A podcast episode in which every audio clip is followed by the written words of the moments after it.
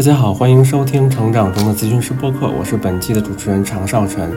成长中的咨询师播客旨在为同行朋友提供一个渠道，了解华语世界行业中同行的精彩经验与他们走过的弯路。我们也会请到其他领域的助人者分享不同思路的治愈经验。我们更是希望将热点甚至争议中立的呈现给大家，促进行业中的交流。心理咨询与治疗师常常会对出现在咨询室中的身心共病的躯体。症状束手无策，这似乎已经成了主要使用谈话治疗的咨询师很头痛的一点。在上两期里，我们请到了清华大学玉泉医院的孙文博医生，介绍他所带领的推拿科与精神科初始合作的情况，以及他从中医的角度对身心共病的理解。本期他为我们带来了两个成功案例，在这两个案例当中，推拿手法直接通过力学。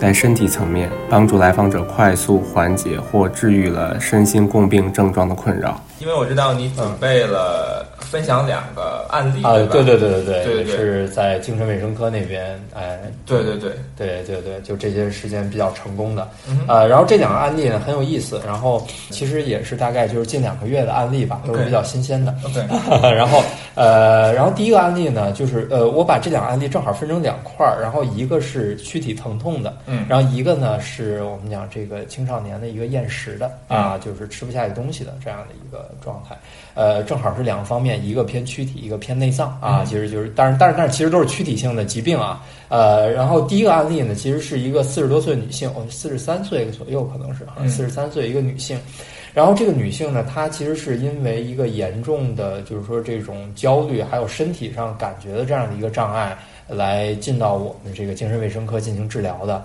然后她的表现主要是什么呀？就是，呃，首先容易激惹，容易发脾气。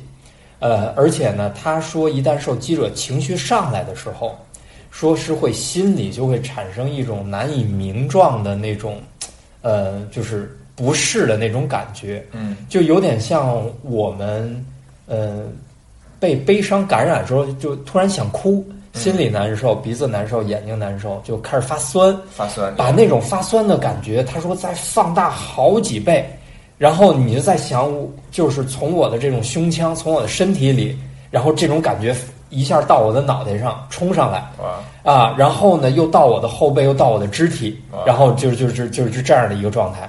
然后他说，他整体的身体和后背还有肢体是会有，就是从肩膀，然后慢慢弥漫到手，然后就会有一个就是说很强烈的烧灼的、刺痛的、酸紧的这种感觉。OK，就是他形容的很复杂，而且呃，这个就是这位女士呢，她其实是呃精神卫生科，其实也也经常会见到这样的患者，就是她很愿意跟你交流，就是她会把那个就。就是说，不管有没有夸张，但是他至少他描述出来的症状，他会很细致，很细致。他是说从心里，然后就觉得肺，然后也会火辣辣的，然后到头，然后那个出气儿的那种感觉，都会是那种又热的又。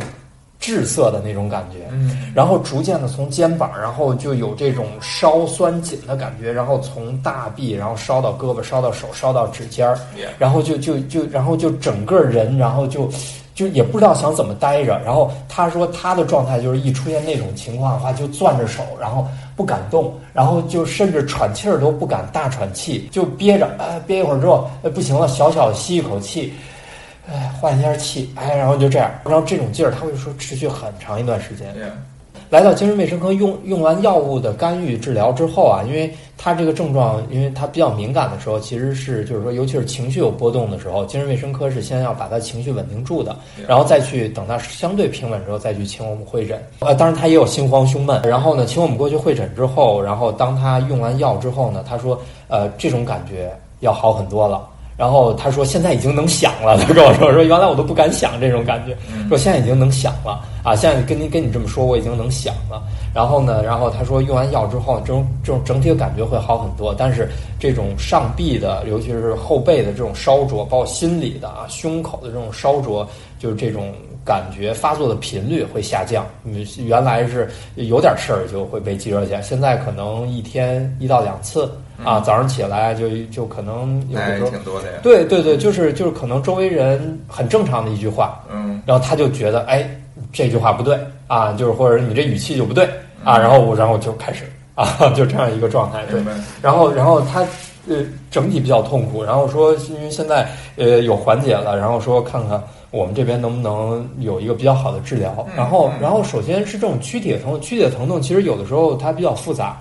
头疼啊，曲解疼痛比较复杂，我们不敢保证说能治疗很满意，但是我们说就是说可能能帮你缓解症状，但是你心慌胸闷的这个，我们说可能有很大概率能帮助到你。OK，刚开始的呃前三次治疗吧，呃第一次治疗完之后心慌、心悸、胸闷，他揉完之后他又会觉得喘气儿很痛快、很舒服，而且这个感觉能持续很长时间。就是基本上到第二天，他还觉得，那还还就就比推拿之前要好好很多。能说大概怎么个揉法？我简单说一下手法吧。第一个就是我们讲开胸阳的手法，就是我们前面胸骨啊，用西医的解剖就是胸骨啊，我们前面就是这个督脉嘛，就肋骨中间。呃，对对对对对，胸骨这一段，然后然后进行一个手法的，就是用掌根也好，或者用手指也好，进行一个按揉，按的力度要稍微深一点。啊，然后按的感觉呢，就是我们使劲去按我们胸骨的时候，然后有的时候我就是自己按都会有这种感觉，然后会觉得好像，哎，这个这个这个咽喉部或者说这个胸部，然后会有那种，就是说就那种有压迫的那种感觉啊，然后然后要要压稍微深一点，在这个过程当中要找痛点，痛点往往在中医膻中穴，就是两乳之间有一个穴位叫膻中，有的地方它。都叫膻中、膻中穴，这个穴位周围往往会出现比较明显的压痛，我要把这个痛点要松解掉，松解周围用手法进行放松。怎么个？它基本操作是这样，就是。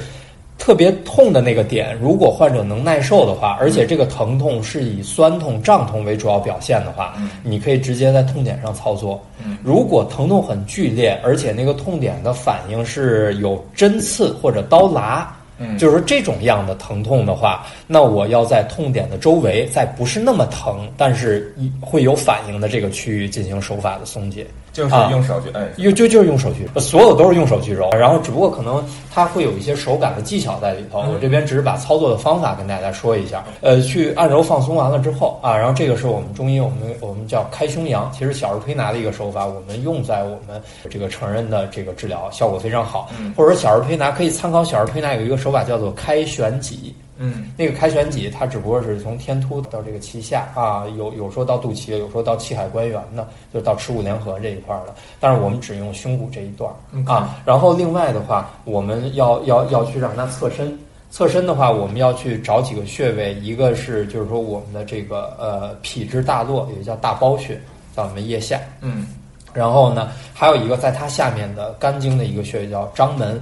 还有一个是在我们前面乳房下面啊，乳房下面，然后这个穴位叫七门。啊，然后这几个穴位进行点按，就是刚刚这位病人。对对对对，呃，不是，其实大多数病人我们都用这个手法。啊，OK，就是这个是很打底的、很基础的一个手法，是我们中医去去调我们肝经，因为肝经散布于胁肋啊，散布于两胁。另外的话，还有我们心经，心经的穴位就是我们第二个手法，就是弹拨心经和心包经。嗯，是我们上臂的这两条经络。嗯，上臂内侧面的中线，还有靠内侧线的啊，这样的呃两条经络，然后去进行一个弹拨。然后然后还有一个呢。就是呃，就是就是刚才就点完这些穴位之后，我们会让患者侧卧，然后去去去用我们探腹手法里的上焦手法。具体操作其实就是说的通俗易懂一点，就是掰肋骨、掰肋部叉。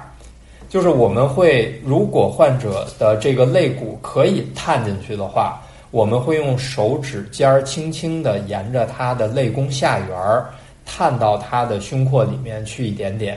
然后配合他的呼吸，让深吸一口气，在呼气的时候，然后轻轻的把他的肋骨往外侧做牵拉，OK，往外侧做牵拉，呃，是这样一个手法。在牵拉过程当中找痛点，找你觉得牵拉不开的那个点，嗯，就是哎好滞涩的这样的一个点，嗯，然后去反复进行这样的一个推拿。那回到刚刚这个病人，后来你做了什么？对，这个病人在治疗完了之后，然后心悸胸闷好了。但是他说：“哎呀，现在说这真是管用。说这个心悸胸闷好了，但是说现在呢，就是这个当然情绪还是会有波动。但是波动起来之后，哎呀，就这个后背还有胳膊的这种烧灼感啊，就心里难受，我能理解。但是他为什么胳膊这样疼？然后呢，我给他进行了常规的这个后背还有手臂的放松。他说，呃，揉完之后当天，比如说你可能中午揉的，下午如果再发作的话。”似乎会好一点儿。其实，但凡病人这么描述的话，就是治疗效果不好。就是推拿如果治疗效果好了，他一定是之前那个反应，就是哎，我心慌胸闷好了，他一定会很开心，真是这样。就是包括我们一些疼痛疾病也是，如果病人说好像好一点，这个都不能算好的范畴。对，其实他的症状缓解是不理想的。后来之后，然后其实是我们我们中医比较讲究，就是我们中医在诊断的过程当中，它有三个原则，我们讲是见微知著，思外揣内，以常答变。啊，见微知著就是你要就是说，呃，看到它的这个发生，要看到它未来的样子，然后思外揣内，就是你看到外面要想到它里面变化的情况。啊，当然它后面的内容是很丰富的，比如说你看到结果要想到的功能是吧？看到它的时候就其实很丰富的。然后我我主要是想说是以常答变这一点，以常答变就是字面意思理解是用正常，常就是常态的常，嗯，变就是变化的变。用正常的状态去对比，就是变化的状态。我觉得这个它分几个层面，一个就是从一个是生理和病理，正常人什么样，他什么样，嗯，是吧？还有一个就是得病的人什么样，他什么样，就是个体与群体的关系。明白。因为其实其实我我接触就是说这个精神科疾病这么长时间以来啊。很少有病人会这么准确的，然后说有蔓延的、烧灼的这样手臂的这样疼痛的感觉。嗯，然后其实我就在思考，他的这个症状是怎么来的？有没有可能是从我们力学的角度，或者从我们中医经络的角度有解释？中医经络角度很好解释，经络不通是吧？然后气血在涌盛的时候，过多的气血然后冲击我们的经络或怎么样？呃，其实这个都是很好解释的。嗯，但是从现代医学角度来讲，我又在想，那我们的这个手法，我们要不要去？以我们中医的思路为引领，去找一些能解决他这个胳膊有这种明显疼痛的这样的一个情况。然后我就想起了我们中医的一些治病治疗的方法，我们要找一些标本根结啊，尤其是根结之所在，往往是人体的，就是说这种关节的地方啊，往往是关节的地方。呃，那那那这个患者的时候，我当时其实也是灵机一动，我说，哎，标本根结，那他的这个症状呢，其实他发作这个症状呢。也有点像我们中医的一些胸廓开口综合征的症状。嗯，当我们神经学这个，或者说我们的这个这个这个神经受卡压的时候，或者我们撞麻筋儿了的时候，是吧？神经干受刺激的时候，也会有这种烧灼的疼痛的这种感觉。嗯，那它会不会是比如说？我们的标本根结处的筋膜张力的升高，当然这个中医和西医稍微有一点放在一起说了啊，其实不应该这么说。中医的话应该是标本根结经络不通，西医的话应该是主局部的筋膜紧张啊。然后我们想会不会是这个筋膜紧张卡压到我们的一些经络，让我们这个经络在它的这种状态下更加的敏感啊，出现了这样的一个症状。然后我就把它这个痛点往它的腋下啊，往它腋下这块又去找了找。然后结果发现，在他的就是说这这个腋下，尤其是他的这个呃肩呃这个这个呃这个这个叫这这个肩胛下肌肩胛下肌前缘那地方有一个非常明显的痛点，而且我手底下那个感觉特别明显，就有一个条索状的东西在顶着我的手。哦。然后呢，当我触碰到这个时候，病人说：“哎呦哎呦，这是这么疼啊！”啊，就是他反应非常强烈。当时就。中医就特别喜欢找痛点，中医中对中医的痛点阿是穴嘛，是吧？您找到了，往往效果特别好。我当时就心想，哎，这个病人有谱，嗯，这病人有谱，嗯。然后我就我我就用很轻柔的手法把这儿松解了，松解完了之后，然后呃两侧它都有，左侧的要重一些，嗯啊，右侧的要轻一些，松解的都有。然后我第二天再看他来的时候，嗯，特别高兴。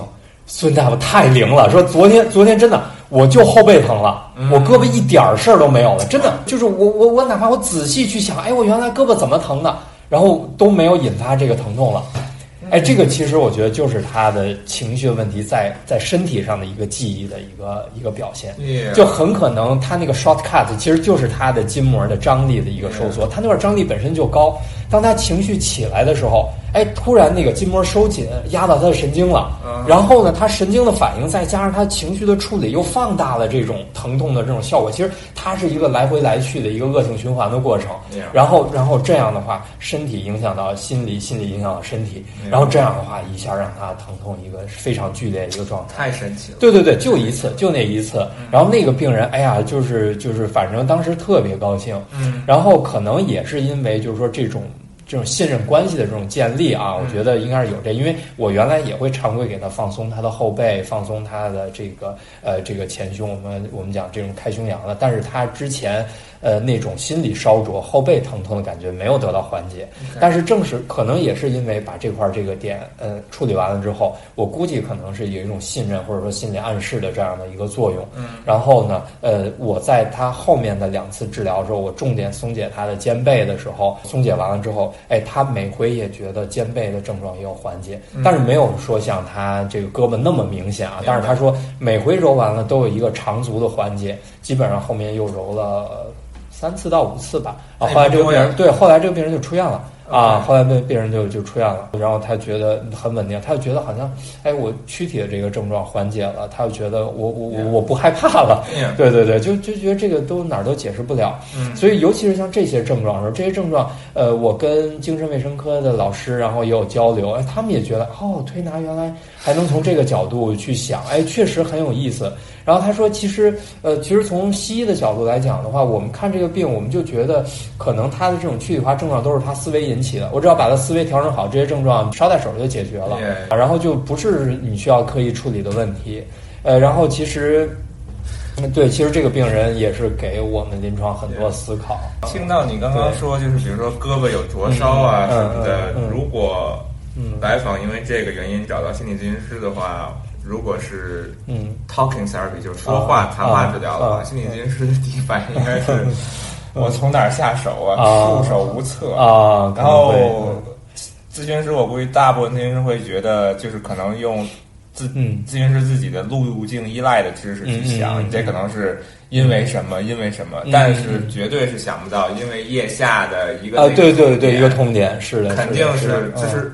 就这个知识框架是肯定没有办法到这个程度的，所以可可以学学中医。对 对，这个中医中医有时候用中医的思维模式啊，它呃可能不那么客观，但是有的时候一些奔逸的思维让你思维奔跑起来，然后他给你好多就是说解决问题的框架和工具，然后你就拿来用就好了。然后，我觉得我觉得还蛮有意思。Yeah yeah yeah，对对对。其实其实刚刚听就是刚刚我们聊到这个，我记得我们之前也聊过哈，就是说。就是在那本书里面，就是体感疗法，或者说其他心理咨询里面以身体为基础的疗法，它有一点像是说，虽然是从身体入手，嗯嗯，但是还是在从身体走情绪啊，对对对，走大脑，对吧？还是在走大脑。就是比如说像刚刚说那个车祸，的确是从身体入手，觉得。肩膀肌肉紧张，手想抬起来。对，但是他可能释放的，就是说，我看至少书里的观点，还是释放的是大脑方面的精神上的压抑。就是说，让大脑里面的那个记忆再走一遍。啊啊！哎，好像刚刚你说的这个，就根本就不用走大脑。呃，我我们在身体上就直接在身体对对是是是，对对对，是的是的是的啊！临临床上这样的病人，其实包括像我们一些失眠啊，一些就是常规的躯体化疼痛啊，尤其是心慌胸闷，我觉得这个。大多数还都是能解决的。OK 啊，对对对对对啊，然后包括治疗完了心里的这种安定感。其实开始我我就是我也没有，我也很偶然一次机会，然后治了一个病人，然后说，哎呦，心里都踏实了，起来起来那种感觉。我说心里踏实，我当时不理解，我心里踏实是什么感觉？嗯，然后他说。就是我平时就是也没觉得，但是你知道踏实了之后，你就会知道原来心里都不踏实的。对对对对对对对，是的，是的，对对对对对。我相信这可能有很多人愿意去做 massage 吧。啊，对，有可能，有可能。愿意去做按摩。嗯，那其实。刚刚这个案例给我一个感觉，就是说，其实心理咨询师如果把自己定位成一个治愈者的角度来说，其实是学习是没有边界。哎，对对对，任何一个行业其实学习都没有边界。呃，其实不光是中医是吧？然后包括我看这本书里也提到很多是吧？萨满教是吧？那他们很多东西其实那那我们讲一些封建迷信，我们要批判性的这样的去看待。但是其实我们可以想，它背后有什么东西是吧？呃，比如说像像我们临床当中会会说有一些治什么小孩那个夜惊的，说找一个神婆婆拿个树枝子在脑上画两圈儿，哎，都好了。说我们村儿都找他，效果都比较不错。那那那我们可以反过起来，它的机制是什么？是吧？啊，我们我们就是鬼神的这些东西，我们先放在一边儿，是吧？有没有我们先另说，或者说鬼神它后面是不是代表的是一种能量？是吧？代表的是一种就是我们没有认知到的东西，因为我们不好说，我们就先把它放在一边儿。那我们能认知到的是什么？它的环境是什么样的？它它它说话的语调是什么样的？是不是会不会某一种频率、某一种能量的干预就能对病人产生一种很好的治疗效果？是吧？也说不准。对，刚刚我们说完了第一个案例，我们再分享一下第二个。好好，呃，第二个案例其实是我们这边就是说逐渐发现临床效果很好的，是我们就是这种小儿的这种呃，尤其是青少年，呃，我目前治的还还真都是青少年还有青年的女性更多一点。的什么厌食？厌食就是神经性厌食。anorexia 具体是什么样？我不太清楚啊，因为这个涉及到西医诊断了。我它可能会有比较严格的标准，就是啊，但是它的是不是那种青春期的女孩儿？嗯，追求身材比较好，有追求身材好，但是但是我们接触这几个还真都不是说追求为了追求身材，那是而就是吃不下吃不下东西。就说白了，这个东西，呃，今天这个呃，就之前病例经常是就是说吃的很少，一点点，呃，就看这个饭就烦了，就不想吃了。OK，然后呢，吃的稍微多一点开始吐，所以自己也不敢吃多。这个吐是然后催吐吗？不是不是不是，他就是吐，就自己就吐了，他没有催吐。然后呢，我我今天要分享这个小姑娘呢，呃，我想想，她应该是一个初哎初二还是初三的一个小姑娘，因为马上要考高中嘛。然后，所以开始的时候也没有太在意自己吃饭少的这一件事儿，呃，然后呢，逐渐发现呢，哎，中午就就就，尤其是不能先开始的时候，然后说不能吃主食，菜什么的还可以吃，但是只要主食一碰到舌头就开始吐，或者说一感知到口腔里有米饭的味道，或者说有面条这种面食这种主食的味道，嗯，然后就要吐。他也没刻意减肥啊，我也详细问了，说真没想减肥。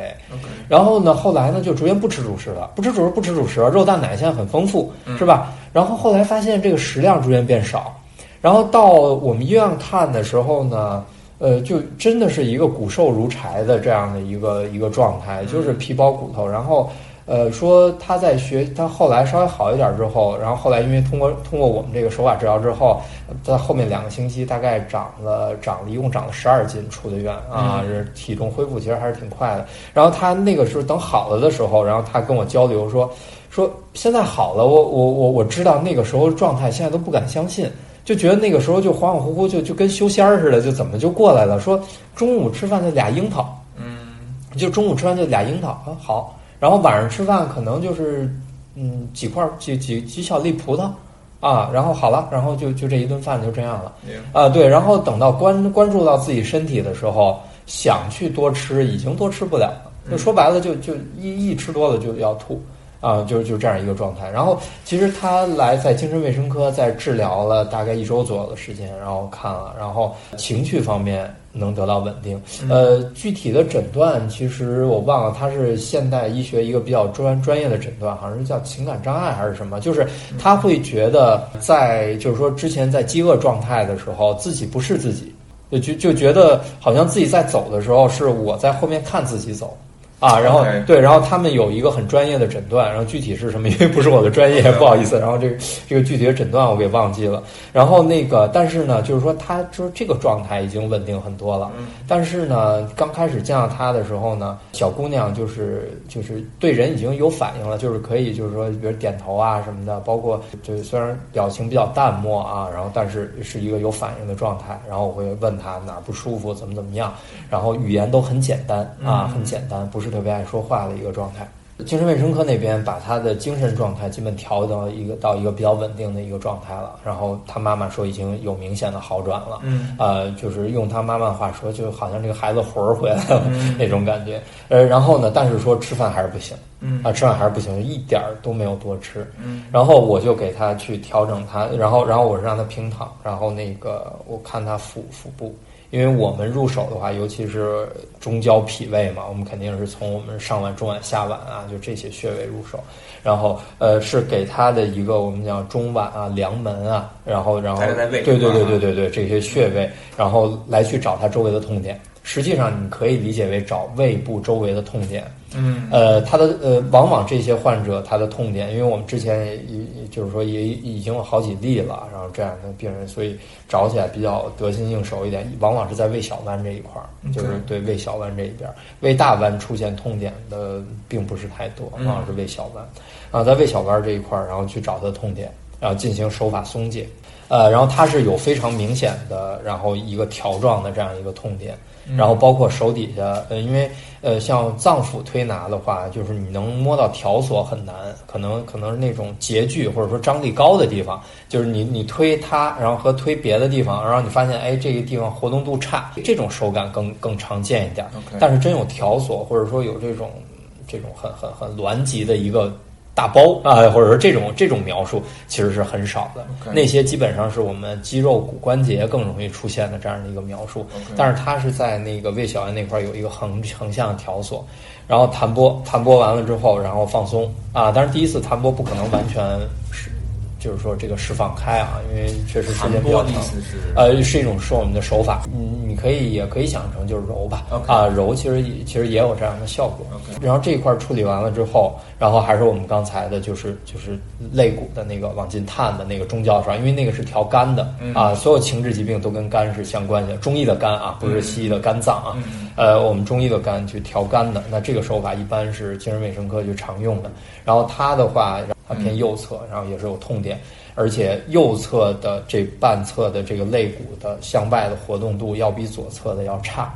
你像他已经非常瘦了，所以他肋骨很容易就探进去了。嗯，呃，而且呢，瘦的人的活动度的话，往往是过度的活动，他不会受限。但是呢，它右侧是有一个明显受限的，然后然后给它进行一个比较充分的这样的一个松解，然后另外的话，那在我们的呃后面的这个这个脊柱上，然后又给它的脾腧和胃腧，然后重点的点按，这是我们中医两个穴位，啊呃那个这个胸十一旁开和胸十二旁开，分别是脾腧和胃腧，然后进行了这样的一个点按，然后另外的话就是我们小儿推拿，或者说呃或者说在成人当中有的时候也会经常用到，就是。捏脊啊，擀皮儿，就是从我们的这个这个这个，对对对对对尾骨，然后一直捏到大椎，然后呃进行了这样的一个就是一个捏脊的治疗。嗯，另外的话还有就是我们中医的这个哎呃胃经是吧？足三里啊，在小腿，在小腿对，在小腿进行操作这样一个点按。当时揉完了之后，然后他然后然后我就会问他，因为其实我们之前的很多病人在第一次揉完之后就会觉得胃松快。他就会觉得胃一下就松快了，就觉得好像这个肚子通了的感觉。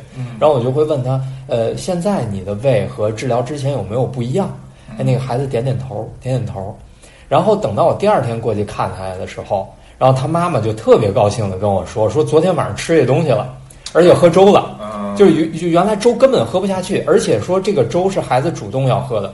OK，就是这个孩子，对，说明他饿了。就就就我就是你的手法似乎，他说他你这手法是不是激活他这个胃部的这个蠕动了？我说他可能不单单是激活蠕动，他从改善限制，就改改变胃部敏感的这一块入手，嗯，这效果是非常好的。而且而且后面他逐渐吃米饭、吃馒头都没有问题。然后等到出院的时候，他他整整胖了十二斤，而且能正常的去饮食。而且所有精神卫生科的药就已经是在逐渐减药，到后面的话，他说这个孩子后面的精神卫生科的药应该可以不用了啊，然后所以说是达到一个非常好的效果。呃，其实之前和精神卫生科，包括我们门诊上来的。呃，可能不是精神卫生，小儿推拿是吧？厌食的小儿推拿是吧？经常说吃不好饭了，你揉一揉，为什么就效果那么好啊？嗯，呃，估计都都有这个因素在啊。除了我们外周的一些穴位，其实局部的这样的一些，因为今天呃咱们聊可能从身体的角度，然后中医的东西就色彩我们就不那么浓重了。当然我们的一些穴位肯定也是有效果的，但实际上可能我觉得局部的这样放松，其实效果是非常不错的。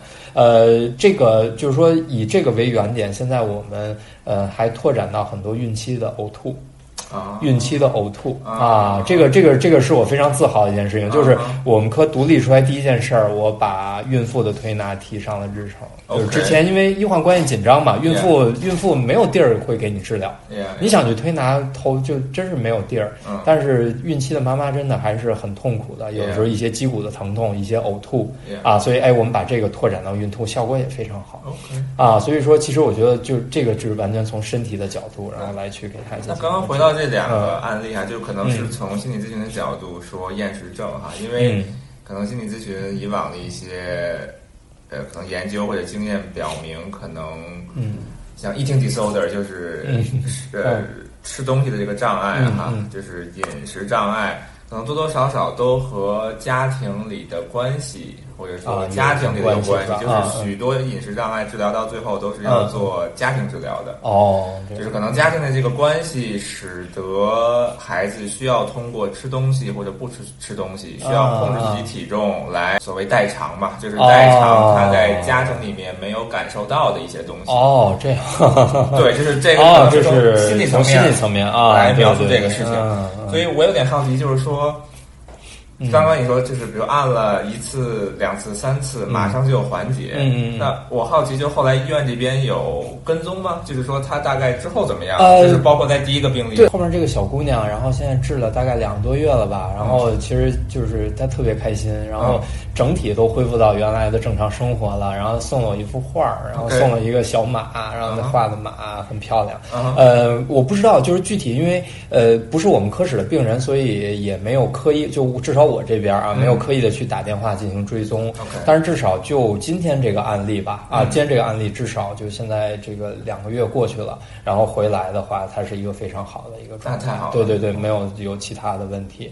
而且其实，呃，其实怎么说，就是说这种家庭的问题，反而是我们临床当中是忽略的，因为其实，呃，从我推拿的角度来讲呢，因为我不是这个心理专业的，我有的时候反而怕问一些问题之后又发了一些什么我。我我扛住就我 hold 不住的，对，所以其实我在治疗的时候，我，更多的我我先看有哪些东西我可能能帮助解决，能帮助解决我先解决。当然，如果病人有跟我聊的欲望的话，呃，我可能会以我的那些就是说，呃，不是很专业，但是已经是医疗教育背景的，因为我们有这种就是心理学的这样课程，啊，我们的就在我们的这个大学的过程当中也是受过这些教育的，那会在一个很安全的这样的。一个范围之内，我通常做的就是分享一些我的经验，不对他的进行评价啊，基本上就是这样，更多的去倾听就好了啊。然后我们也会就是说有交流，但是我一般不会主动去问这些。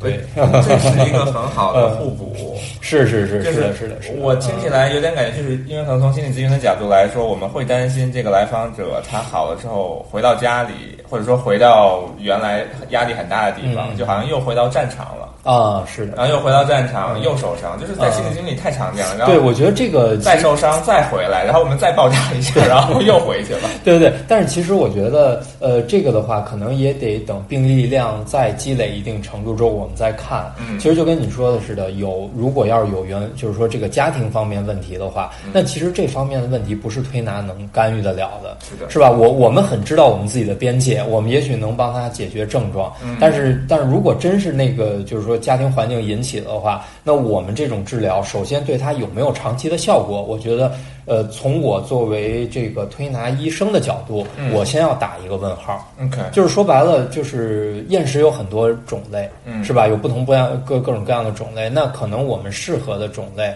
呃，不一定是，比如说真真的是，就是说，比如原生家家庭很有很很有一些问题造成的这种，呃，其实我觉得也要辩证去看这件事情，是是是。但是我觉得至少至少推拿有一个优势，就是第一个它起效快，就是很多人在说推拿有疗程，其实我我我我不主张这种观念。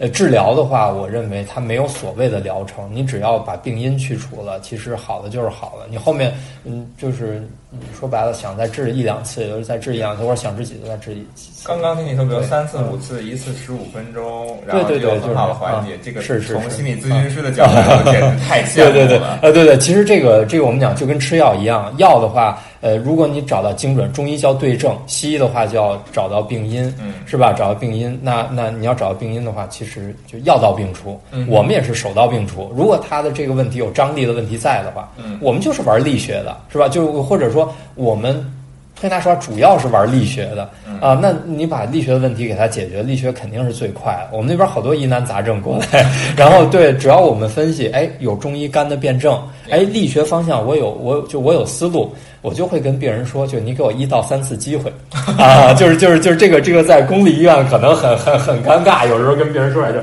你给我一到三次机会，就是反正你这个病是吧，之前可能也看了很多地方了，来我这块儿之后，我看我能不能帮你解决。嗯啊，或者说，我说我哪怕不能给你解决这个问题，那至少你推拿还是蛮舒服的，是吧？你在我这试三次，但是我觉得你这个问题，我推拿应该能帮助到你，嗯，而且往往有这种。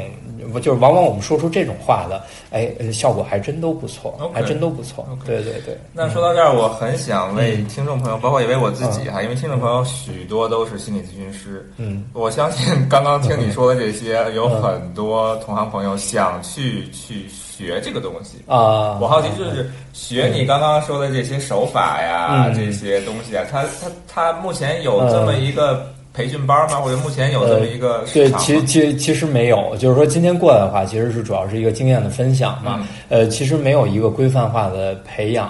呃，然后是这样，就是说，如果要是想解决具体问题的手法，其实学起来很简单。哦，是吗？啊，对对对，然后包括像我们呀，我老师那边也都非常愿意分享。就是如果要是想过来看看，比如在我们那边，呃，或者说就是想交流的话啊，就是像这些其实还都不是特别难。包括有时候我们可能录个视频啊，是吧？啊，然后就是这个给大家进行一个分享，这都没有问题。我们我们尤其是我们流派从来不是很闭塞的我们都是希望中医的东西被大家认知、被大家接受啊，非常希望推广你。们这个流对派啊的全名叫什么？啊我我我就是我们的流派是叫宫廷礼金术啊，宫廷礼金这个流派，礼是礼整理的礼，金是就是说我们这个皮筋儿的筋儿啊筋就是肌肉，对理筋术对对对，这个流派。然后这个我老师东直门医院的刘长信啊教授啊然后就是从这边严格下来的我们的呃这种肌骨系统的推拿，我们内脏病的推拿，对对对，基本上这样。说到这啊儿，其实我就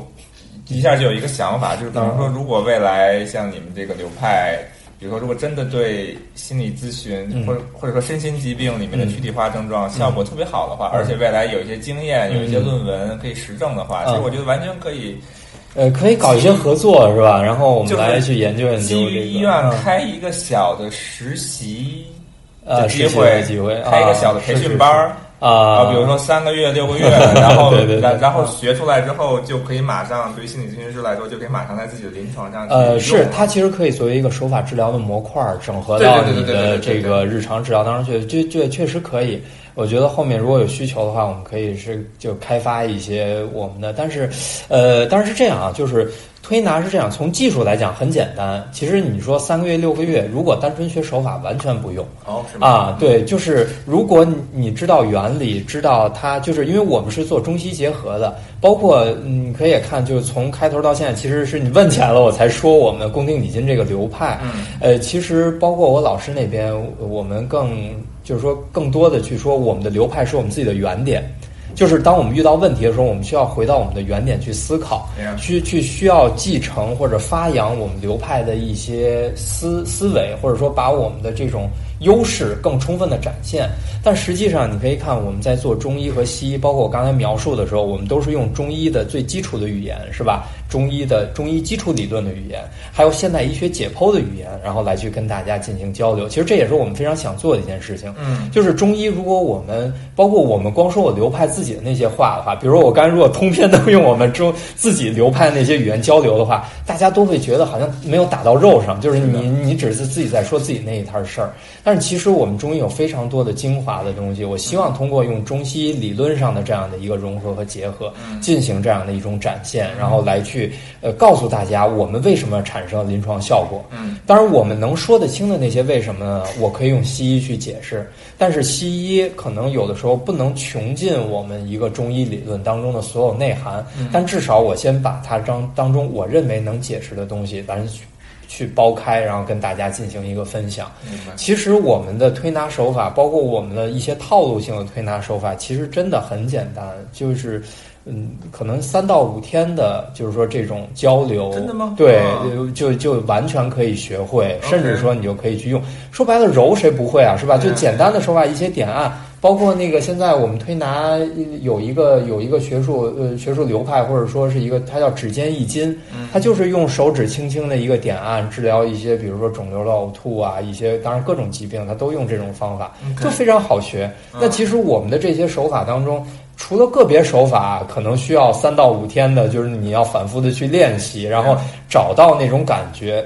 以外，剩下的手法，说实话，跟你一说就知道。比如说一个痛点，周围找痛点，然后你去揉它，是吧？你只要你的手法不是太刚猛，是吧？你在你的身上回去多揉一揉，多多感受一下，就是说这种患患者或者你的来访者给你的这种反馈，是吧？然后你去调整你的手法，做到手法的一个柔和，让人很舒适，那其实就就可以起到治疗效果。包括刚才你为什么说弹拨的时候，我没有特意的去说这个弹拨是什么样手法，揉的手法也可以啊。是吧？啊，揉上给你点按，点按也可以啊，就你点住不动也可以啊。那像刚刚你说那些每个穴位有什么用啊？那些也是要花很长时间。呃，如果从中医的角度来讲，你当然是需要记。就是如果你想把推拿手法这个事情玩好啊，玩精彩。就是让你所有的病人能得到一个很有个性化的治疗，你当然是需要非常漫长的中医的体系的培养，西医解剖体系的培养，就是就是说白就是一个学无止境的过程。你学的越多，你的患者疗效越好，你对于每个病人的治疗就越个性化，你总能找到哎他跟他不一样的地方，这个不一样的地方我可以用我学到的哪个东西哪个技术来去给他治疗。所以说真是学无止境的一个过程。但是如果要是说，比如说我常规的，哎，我遇到我我可能我的病人里经常都是这种厌食的病人，哎，那我是不是每个病人我都可以给他点点穴，是吧？啊，或者说给他做一个按摩啊，甚至说我可以不，我可以可不可以借助一个小设备，是吧？啊，或者说一个震动的小设备。当然，震动设备我们发现就是说这个机械的刺激、规律的刺激可能和手法还是有区别。但是，比如说我这一个小设备，可能十个人我能好俩。是吧？剩下八个我再用手法，我我这个这个八个里我再好仨，是不是？那就一半病人就获益了呀。这个就是一个非常大的体量了。而且我们非常希望大家能知道一些这种方法，其实是只要让患者获益。这个对于我们流派来讲是非常开心的一件事情。对对对对对对，其实手法不难，手法不难，你不用想的那么难。但是你要想系统了解中医，系统的去辩证，系统的去真正，比如说当病人出现异常的时候，哎，他这块痛点治疗不好，我还要再找哪个痛点？呃的时候，那这个时候其实是需要中医的思维。那这个就是非常漫长的培训了，这个真不是三五个月能搞定的。啊，对对对，是的，是的，是的。啊，那说到这儿，恐怕听众朋。里面有很多咨询师，或许自己手里有来访哈，可能会有不少的躯体症状。然后我相信你们医院也是一个很好的转介资源啊，对对对，可以可以来我们门诊看一看。所以我想是说，大概是一一种以你现在的经验，哪些躯体症状，呃呃，如果把来访转接到你那儿会有比较好的效果呢？呃，我觉得首先首先当然疼痛啊，疼痛这方面就是说各种地方的疼痛，像慢性疼痛，对对，就是这个这个就是这个是比较稳，就是说白了就是说治疗不好的话，也不会给患者不好的体验，他也不会觉得自己浪费时间了啊。所以说这个的话，我觉得疼痛是这样。然后另外的话就是刚才我说的心慌胸闷。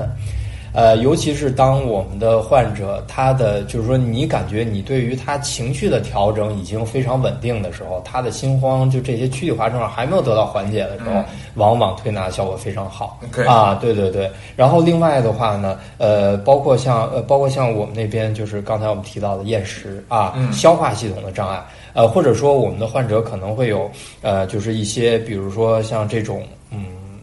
什么肠易激、肠很肠道很敏感的，哎，消化这种状态，经常会有腹胀啊、腹痛啊，啊，其实像像像这些患者，尤其是不明原因的，就是他可能查了肚子也没事儿，比如必须超声也做了，是吧？它不是一个器质性的问题，功能性的问题，其实推拿效果都非常好。OK，包括一些患者，就是有的时候可能得让我们接触一下这个患者，因为它涉及到中医辩证的范畴。嗯，如果中医辩证里它和肝相关的。呃，那一般效果都还不错。比如像失眠，失眠也有我们讲和心肝相关的是吧？呃，心肾不交啊，然后包括我们的一些就是说这种呃肝郁气滞啊，然后引起的我们这些失眠的问题，那它的效果就非常好。但是如果要是比如说单纯的一个呃肾虚啊，或者说是就是说这种。造成的这样的一个失眠，那可能推拿效果就不好。所以说，就是可能需要用中医的诊断去框一下。嗯，呃，如果要是想到症状的话，可能是我刚才提到那些症状。其实所有的躯体化的症状都可以考虑来我们推拿科就诊。而且，其实公立医院它的费用是相相当便宜的，对。而且患者拿医保卡过来的话，挂号是都可以报销的。是享受报销政策的，其实就患者的经济的这个方面的话，他是不会花费多少。明白？可能可能每回每回的话，就哪怕全自费的话，可能也就连挂号带治疗不到二百块钱啊，这样的一个状态。然后，但是就是说，如果从时间成本的话，有因为咱们的患者嘛，很多其实他需要调配自己的时间，嗯，然后这样的话呢，呃，那我们讲遇遇到一些躯体的反应的症状。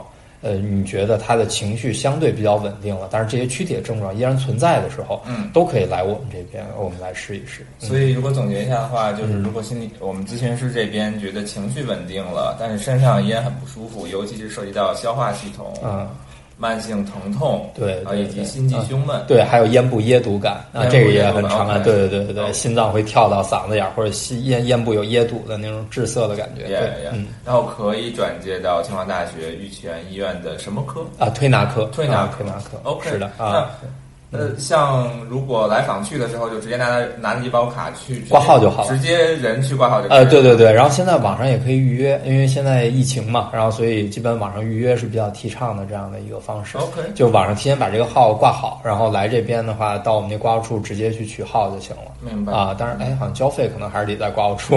对对对，但是网上它是有预约流程的啊，卫医啊，然后好像好医生啊。啊呃幺幺幺幺四对幺幺四和唯一，主要这两个平台其实都可以挂到我们号了，普通门诊就可以。OK OK 对 好，那我们今天的播客也到了一个尾声，然后在结束的时候也是想，其实今天能够请到孙医生孙大夫来，也是我觉得拓展了很多从咨询师角度看心身心共病的一个视角，然后我们这个播客也很鼓励听众，然后如果有关于。身心同病，或者说躯体症状的一些呃疑问，或者说一些想交流的东西，可以呃可以给我们的这个公众号小助手发留言，或者说在我们这期播客的底下留言。然后如果留言多、反响好的话，我们下次还可以请孙大夫再来，再 针对这些问题跟留言，我们再聊一期。对对对，其实其实我过来的话，其实你看刚才咱们聊的过程当中，也碰撞出很多火花，也给我很多就是这种新的思考。我觉得真的很很很有必要，很好的一件事情啊！就大家多多交流吧，反正是。好，对对对，嗯嗯。我又想到又多一个问题，就是说，现在现在北京做这个的只有你们医院吗？呃，反正我了解的，就是就是首先，首先，因为其实，在医院当中有精神卫生科的这样的医院就不多。OK，呃，尤其是中医医院可能就更少了。嗯啊，然后所以说呢，可能能和推拿结合在一起的并不是那么就更少。对对对对对，呃，可能和针灸结合的会稍微多一点啊。我们这边必要的患者也是。会有，就就就因为我们医院的话，像中医外治法这一块，其实我是都比较感兴趣的。呃，需要针灸的时候，也会考虑到用针灸的方法啊，但是还是以推拿为主啊。那刚刚听到你的，你算是师傅吧？啊，对对，在东边那个医院，就是因为我知道，可能有的来访在东边，来西边很远，就是有其他的医院推荐吗？除了呃，暂时可能还没有，就是就是目前的话，从。单纯从推拿这个角度，啊，可能可能就是说我了解到的，还是我们这边可能和精神卫生科合作的合作的最多，对，就就更多一些，啊。然后，但是未来的话，有可能会在就是东直门医院的国际部那边，然后我我老师也是想把这个技术逐步的进行一个落地，对对对，可能东边西边都都都有地方，对，是是是是，OK。啊。好，那今天我们的播客就先聊到这里，非常感谢。孙医生、孙大夫花了我我们今天聊了有两个半小时，来分享了一下，我觉得也算是一个跨学科。虽然是跨学科，但是刚刚你说了可以最后在山顶握手，如果能有这么一个愿景的话，是一个我觉得对于医生，对于所谓治愈者来说，是一个很好的愿景哈。是的。好，那我们今天的播客就先到这里，然后非常感谢大家花时间来听我们的播客。嗯，好，谢谢大家，谢谢。